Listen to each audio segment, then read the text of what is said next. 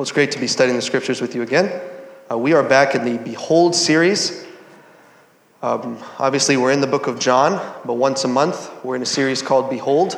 And what we're doing is we're looking at the promises of God uh, throughout the scriptures and, and, learning about who He is, simply beholding who He is, um, and as we do that, becoming more like His Son, Jesus Christ. Um, and the word of the year has been Behold, which is why we've been going through this series. Today, a little different um, in the sense of it's not necessarily a promise we're looking at, though there are promises to draw from, surely in the prayer. Um, but what we're going to do is we are going to see how we can behold God or how we can seek after God in the midst of suffering. How do we behold Him in suffering? Not after it, not before it, but in the midst of it. And that's what we're going to look at today through uh, the story of Hannah. Before we get too far into it, let's pray.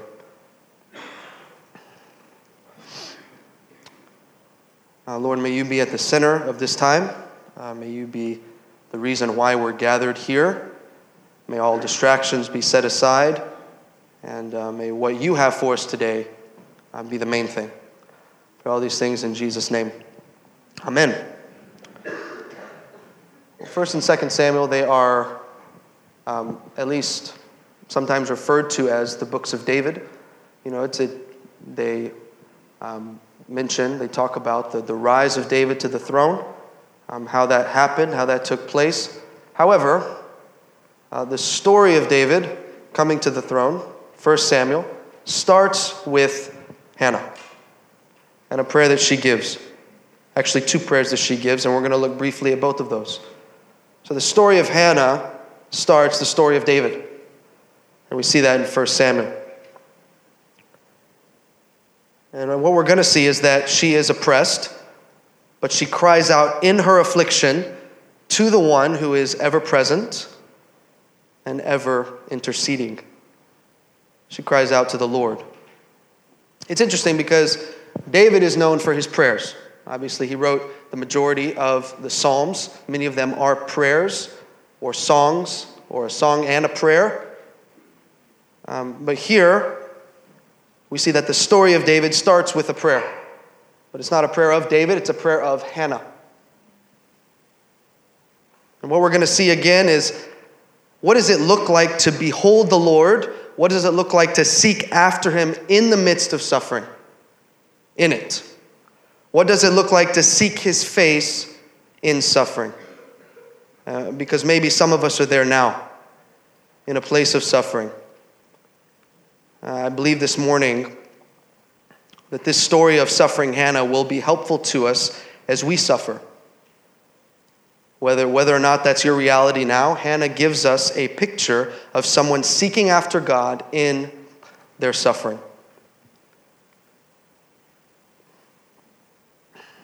Just a little bit of context to set the stage as well.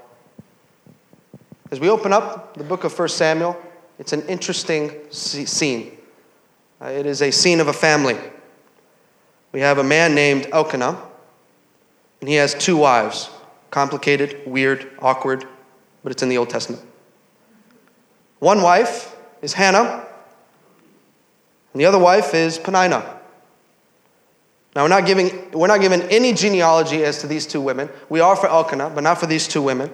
But we are given insight into their family dynamic, and that is this Peninnah has children, Hannah does not.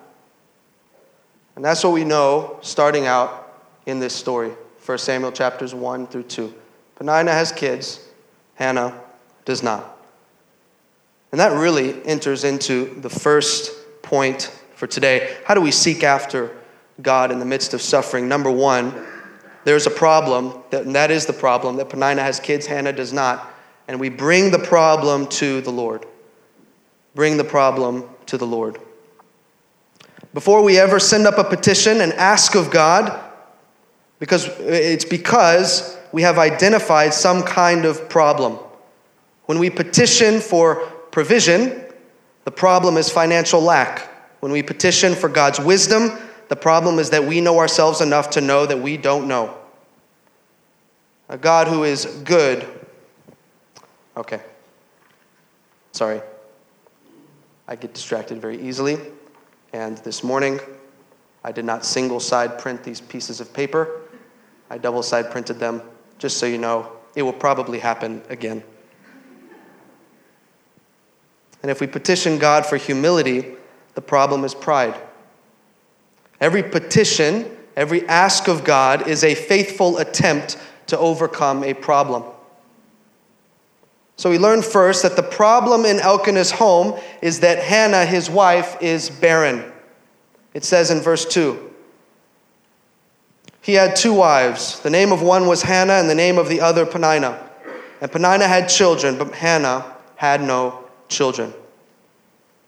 Maybe you've noticed as you've read through the Old Testament that infertility is common.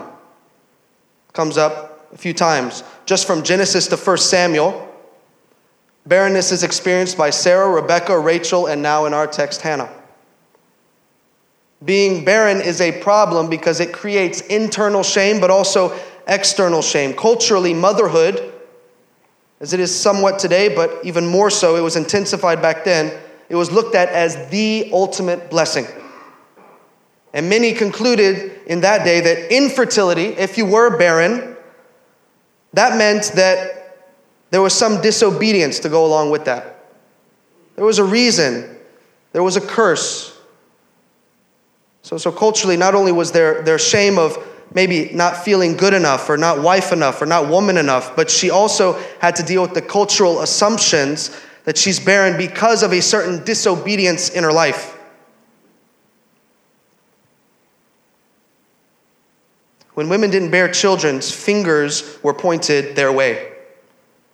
The reason for the infertility had to be her disobedience to God. However, who does the text point the finger at? So, culture pointed it at Hannah. The text in verses 5 through 6 points to someone else. But to Hannah, he would give a double portion, for he loved Hannah. But the Lord had closed her womb. Her rival, however, would provoke her bitterly to irritate her because the Lord had closed her womb. And here now we are face to face with the sovereignty of God and suffering. Sometimes difficult to comprehend how the sovereign king of the universe, the Lord of hosts, the the good Lord could allow infertility when he knows it will hurt. And the temptation in discussions, I think, surrounding sovereignty and suffering is to redefine who God is based on our circumstances instead of defining God based on his word.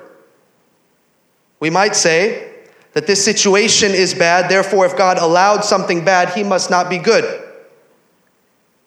And I think primarily we resist this, we resist this temptation by understanding that our circumstances are not authoritative.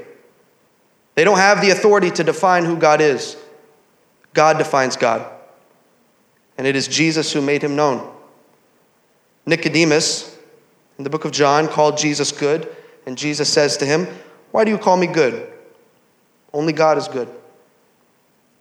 God is good. If life is hard, God hasn't changed. If things are difficult, He hasn't changed. When we define the nature of God according to what we go through, we will end up worshiping a God made in our own image. A God who is good when things are good and bad when life is bad. And I say made in our image because that's what we're like. We change with the winds. We change, but that's not God. He is the same yesterday, today, and forever. And if God's nature is consistent and unchanging, that means that when life is hard, when life is insufferable, when ministry is hard, when leadership is hard, when family is hard, when your body is broken, it means that even in the midst of those things, the truth is that God is good. In those things, in those situations, it means that God is doing something good in me, for me, through the suffering, through the pain. 2 Corinthians chapter 4 verse 17. Paul writes for our light and momentary troubles are achieving for us an eternal glory that far outweighs them all. James chapter 1, verses 2 through 4. Consider it pure joy, my brothers and sisters, whenever you face trials of many kinds, because you know that the testing of your faith produces perseverance. Let perseverance finish its work so that you may be mature and complete, not lacking anything. Yes, the Lord closed Hannah's womb. And perhaps it's because he wanted to birth something in her heart before he birthed someone in her womb. And that's the problem that we see here infertility. God does not change, though our circumstances do. Amen? Now, the second point here. So, the first point, we bring, bring the problem to Him honestly. Secondly, we wait on the Lord. We wait on the Lord. I turned it, right? Has everything made sense so far? Okay. oh man, there's going to be some point where I skip an entire page. I'm going to say, let's close in prayer. Okay. Wait on the Lord. That's one thing to have a problem that lasts for a couple of hours. Uh, we know how to handle quick problems. It's a whole other thing when the problem persists. What happens when the problem continues? What happens when the suffering doesn't let up? What happens when the discouragement doesn't lift? When you've prayed for months, maybe years in this case, and there doesn't seem to be an answer. It's really hard to trust God when the problem becomes a pattern. Hannah's suffering was not short lived. Her problem went on for years, actually. Look at verse 3 of chapter 1. It'll be up on the screen. Now, this man, used to go up year by year from his city to worship and to sacrifice to the Lord of hosts at Shiloh, where the two sons of Eli, Hophni and Phinehas, were priests to the Lord. So on the day when Elkanah sacrificed, he would give portions to Peninnah and Hannah. To Hannah, he would give a double portion because of his love for her. He had a special love for Hannah that possibly could have been the cause of some of the jealousy, maybe some of that you know, pointing at Hannah.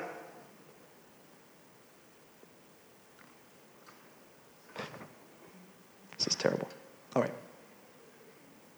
But for a second here, uh, let's put ourselves in Hannah's shoes. Imagine how emotionally drained she must be, how this has weighed on her for so long. And as a result of Hannah's suffering, she weeps and would not eat, not because of a fast, not because she wasn't hungry, but because I think David writes in the book of Psalms, which is not on the screen, my tears have been my food day and night. And I think there are times when we're so overwhelmed that the only thing we have energy for isn't even substance, but tears. And, and we looked at this story briefly last month, but in John chapter 11, we learn about a man named Lazarus. Uh, he and his sisters were friends of Jesus. Their whole family was friends of Jesus. Lazarus got sick. While Jesus was away, a group of people came to Jesus, said, Hey, your friend is sick, uh, desperately so. He's going to die if you don't come quickly and heal him. And the text says something interesting about the response of Jesus. It says that Jesus loved Lazarus and his sisters so, or therefore, that when he heard that Lazarus was ill, he stayed and waited for two days. Well, that's strange. It just said that he loved him. He should be a bit more urgent if he loves him. He should be in a hurry if he loves them. He shouldn't be making them wait. He shouldn't be waiting to rush to him. You're the healer, Jesus. You're the Messiah. He stays. And it's because he waits that his friend dies. And it's because he waits and takes his time that his friends suffer. It's because he doesn't move when they want him to, then everything actually gets seemingly worse. And then we find out why. Jesus says, It's for the glory of God that the Son of God may be glorified through it. And I believe that sometimes God waits to deliver us from certain seasons because he has glory in mind. Maybe God has stayed his hand on your life so that circumstances get so complicated that it becomes impossible to fix by natural means.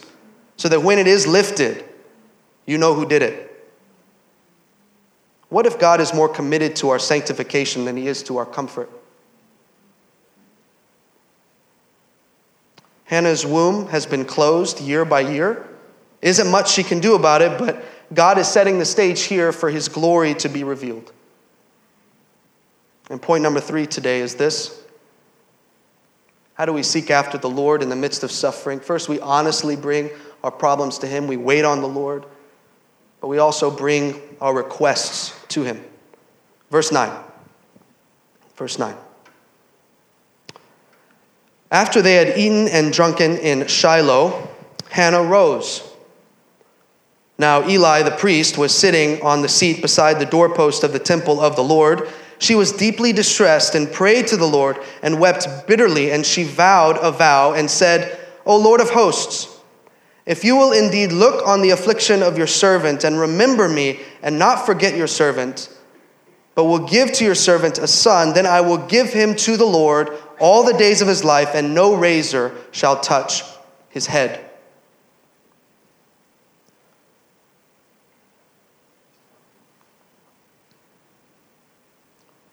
After dinner, Hannah hasn't eaten. Eaten. She is sad. She's distraught. She gets up and she goes to the temple. She doesn't go to indulge on food. She doesn't go to lust when she's in need.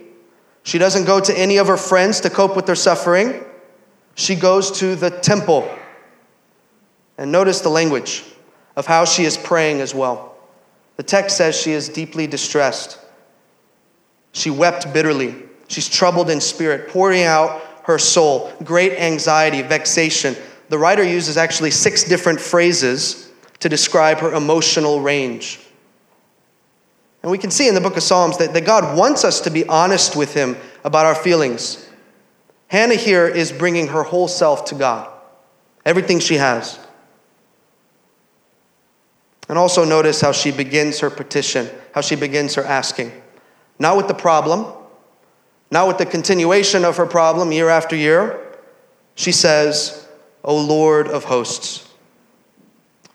And this title for God was the name for God that signaled supreme strength. Uh, the idea that God is sovereign over cosmic and earthly hosts. Why would barren Hannah use that name for God in her prayer? Because I think the name of God that we employ in prayer can function as a reminder to the soul. It's an act of meditation. If God is the Lord of hosts for Hannah, then he is sovereign, he is powerful, he is in control. And, and if that is the case, then there is no circumstance, even in her own body, that God can't change. What is the name of God that you need to employ in your prayer this season? For some, it might be Savior. And we need to meditate on our sin and on the salvation we have received. Others of us may be Father. Maybe, maybe you're confused about your own identity and, and need to be reminded that you are a child of the Heavenly Father. Or maybe you're in ministry. Maybe you're a missional family leader or you serve here and you spend so much time giving that you can forget that you need to receive from your Father. Hannah calls God Lord of hosts because he is sovereign over angels and demons, over creation, over the waters, the wind. And if the Lord of hosts is the same God that closed Hannah's womb, then He is the same God that can open it. Now, don't hear me say that He always does what we ask. Because if He doesn't open it and He keeps it closed, He is also big enough to give you joy in the sorrow. She calls Him Lord of hosts. If He created the body, He can heal the body. If He gave us life, He can continue to give us life. So, referring to herself, so she also refers to herself as servant two times, and then God is Lord of hosts. She makes her petition. And verse 11 is the, the petition here in chapter 1. O Lord of hosts, if you will indeed look on the affliction of your servant and remember me, not forget your servant, but will give to your servant a son, then I will give him to the Lord all the days of his life, and no razor shall touch his head. So I can understand the petition. I can understand the request. She's a childless woman, which is creating turmoil and stress that is, that is deeply, deeply causing her to suffer. So if she's going to ask for anything, it would, be, it would make sense for her to ask for a baby. She does that. However, she petitions God for the son that would deliver her from her suffering.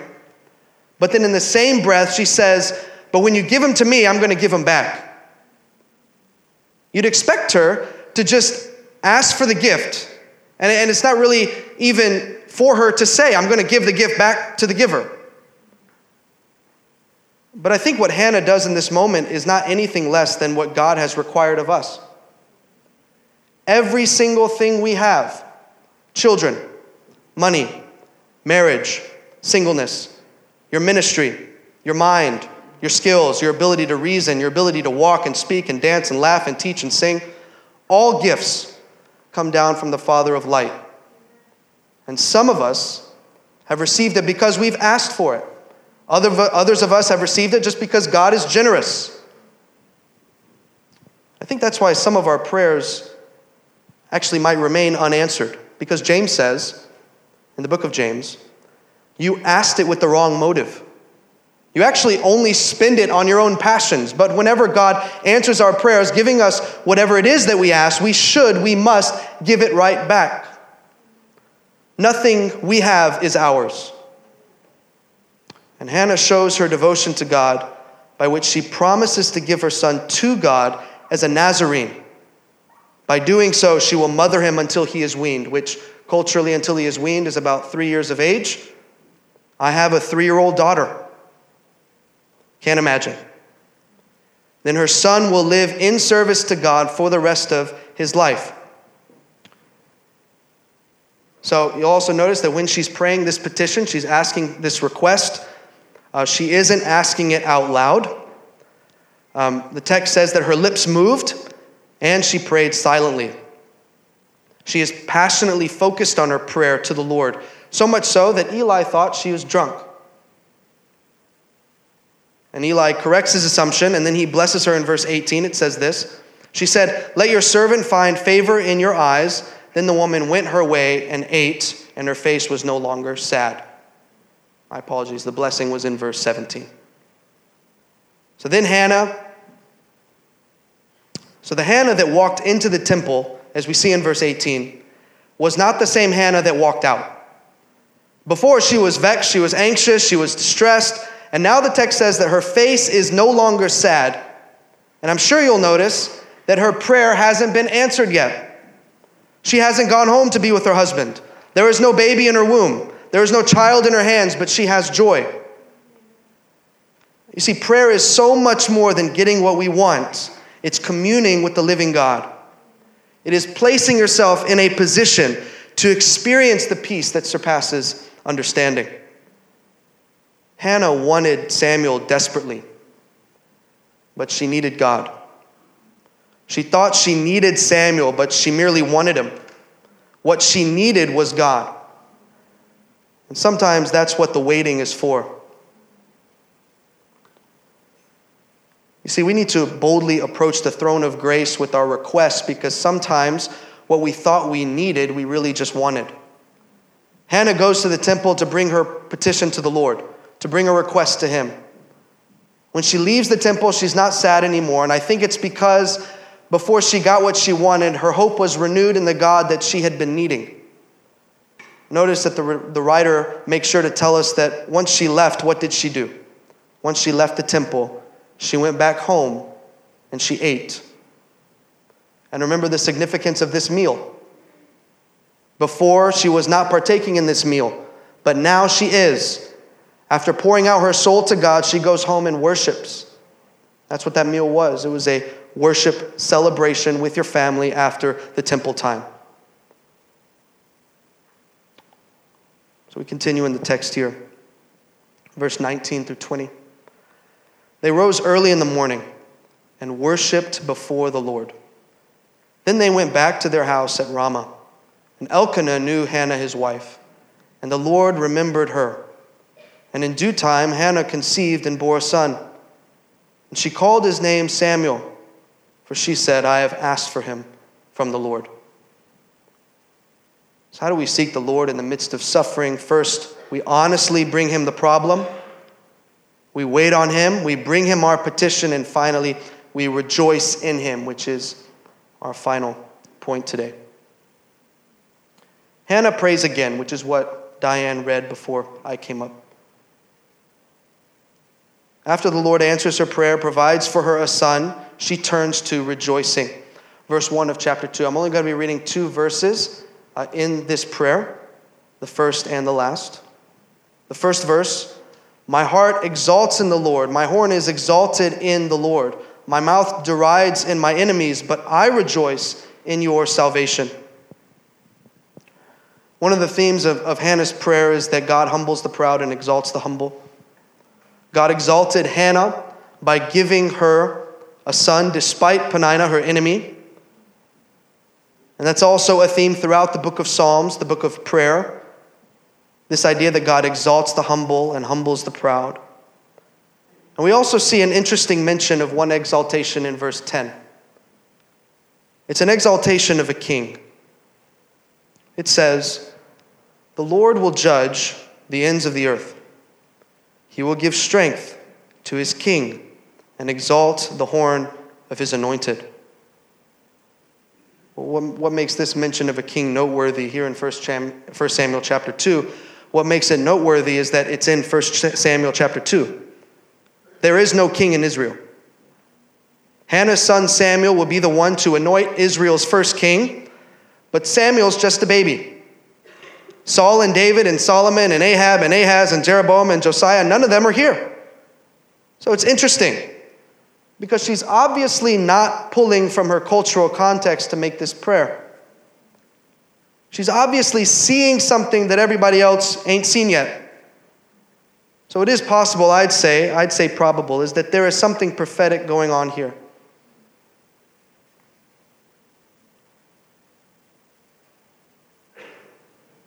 that in fact she is pointing forward to the Davidic kingdom, which will make room for a more sufficient kingdom, in which the anointed one, the Christ, the Messiah, is born of a woman who has never had children before. The Messiah is born from a womb that should not have had a baby, born from a virgin. This is the Son. This is the Messiah. He is set apart to live in service to God his Father all the days of his life. This is foreshadow, this king this son, this Messiah, is a gift to the world in response to a barren people. People who may or may not have children, but who are still fruitless. Fruitless in the sense that they don't love God and they don't love people. And at one point, these fruitless people had to go to a city had to go to a place to deal with their barrenness, had to go to Shiloh, had to go to Jerusalem, where there was a priest like Eli who could do some work to restore their fellowship with God, who could slaughter some animals and put some blood on an altar. But these priests were so imperfect that just like Eli, they might have seen your behavior, but they couldn't discern your heart. So these barren people didn't just need a priest, they needed a high priest. One who can not only see your behavior, but one who one that wouldn't just cleanse your body, but cleanse your heart and your conscience. See, this priest doesn't change you and purify you by sacrificing some animal that is set apart for the ritual. He became the sacrificial lamb. It is in Jesus that we find our joy renewed in the midst of suffering. Our greatest need is not stuff or a child or a big ministry or a successful business or a great family life, but our greatest need is God. We no longer have to go to a place. Jesus is now the temple, He's the place. We no longer have to go to a priest, He is the high priest. We no longer have to make animal sacrifices because He is the sacrificial lamb. He is the double portion that we've all been asking for. We can have Him at church, we can have Him in our car, we can have Him at home, we can have Him at our jobs. We don't have to go to a place to petition, we go straight to the source itself.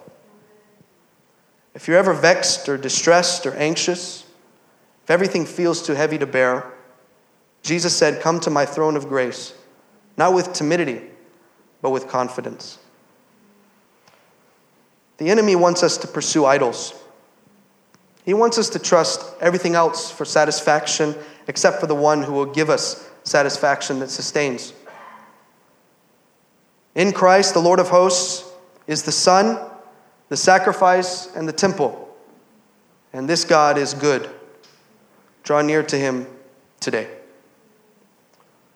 So, how do we seek the Lord in the midst of suffering? We honestly bring our problems to him, we wait on him, we bring our requests to him, and we rejoice in him. Let's pray together.